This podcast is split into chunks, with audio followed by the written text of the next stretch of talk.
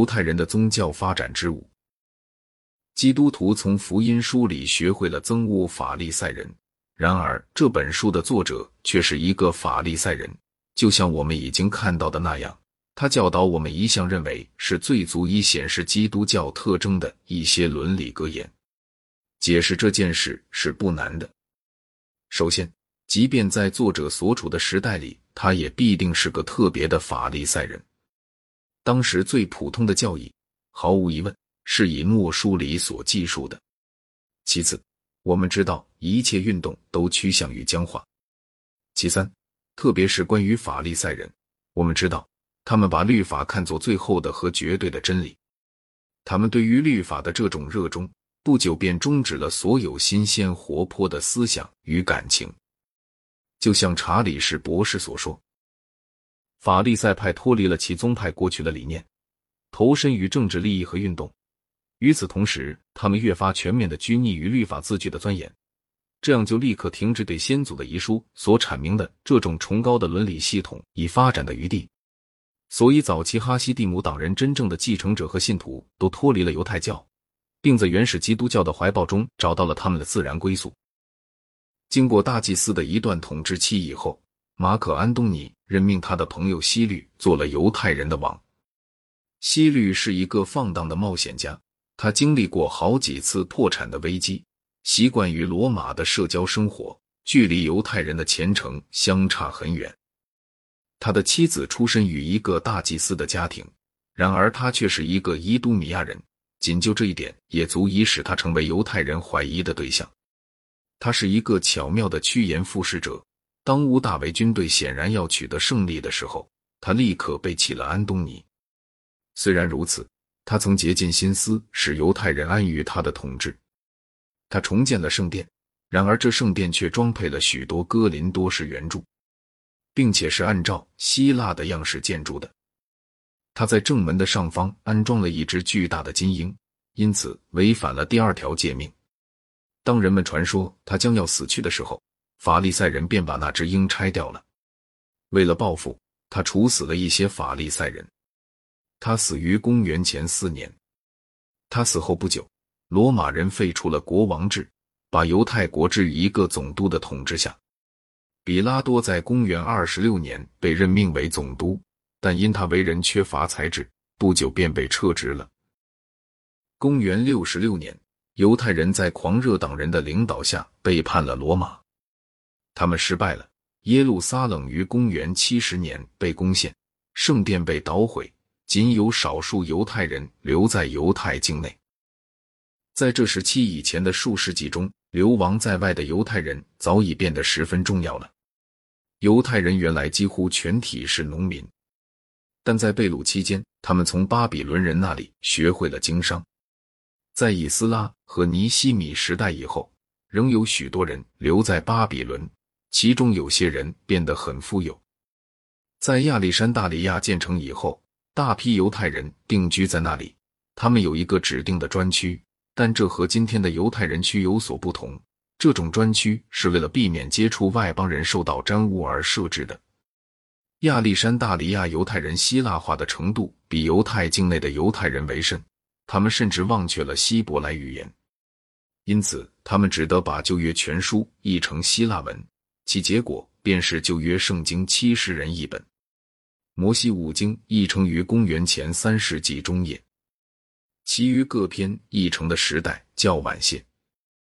关于旧约全书七十人译本，曾有过一些传说。这个译本之所以如此命名，因为它是由七十位译者所译。据说这七十位译者各自译出了全书，而当人们对照这些译本时，却发现各个译本连最细微的地方也都完全一致。因为全体译者都受到了神灵的启示，然而以后的学者却指出，旧约全书七十人译本是有严重缺点的。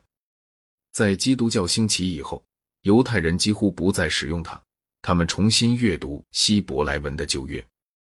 与此相反，早期的基督徒很少人通晓希伯来文，他们都根据这个七十人译本，或根据以他重译的拉丁文译本。三世纪时，欧利根曾经不辞劳苦的译出一个较好的译本。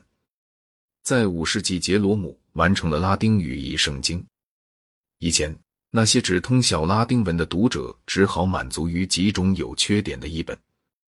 杰罗姆的这个译本最初遭到很多批评，因为他在翻译这本书的时候曾得到一些犹太人的帮助。许多基督教徒认为犹太人故意篡改了先知的话，意在不让先知预告基督的诞生。然而，圣杰罗姆的译本终于受到了一般人的承认。直到今天，这个译本在天主教会中仍旧保持着他的威信。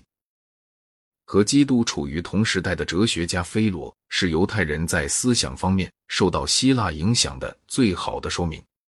菲罗在宗教上是个正统教派，但他在哲学上却首先是个柏拉图主义者。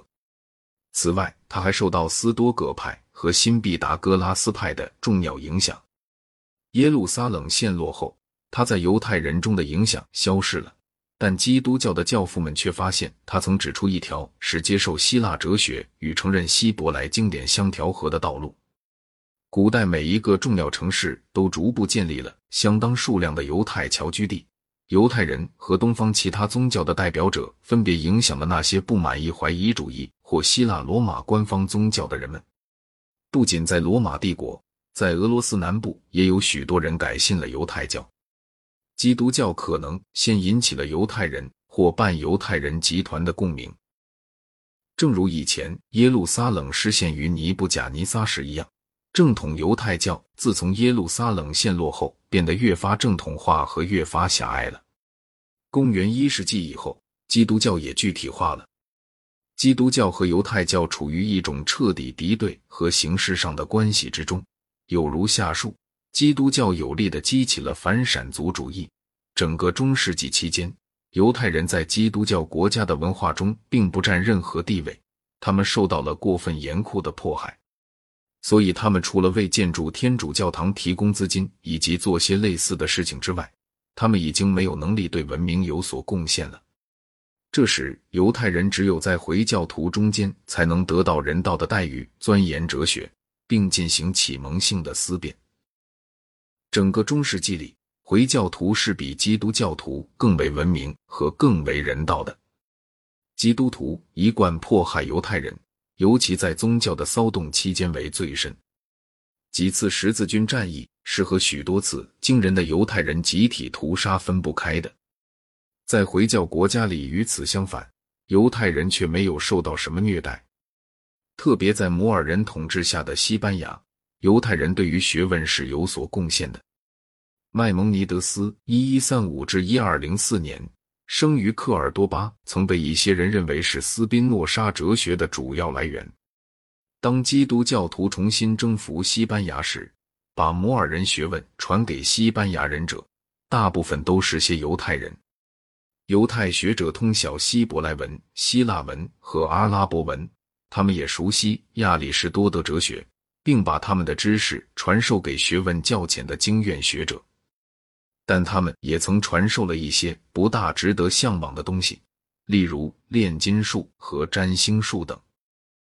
中世纪以后，犹太人仍然对文明有过很大贡献，但这只是作为个人，而不再是作为一个种族来进行了。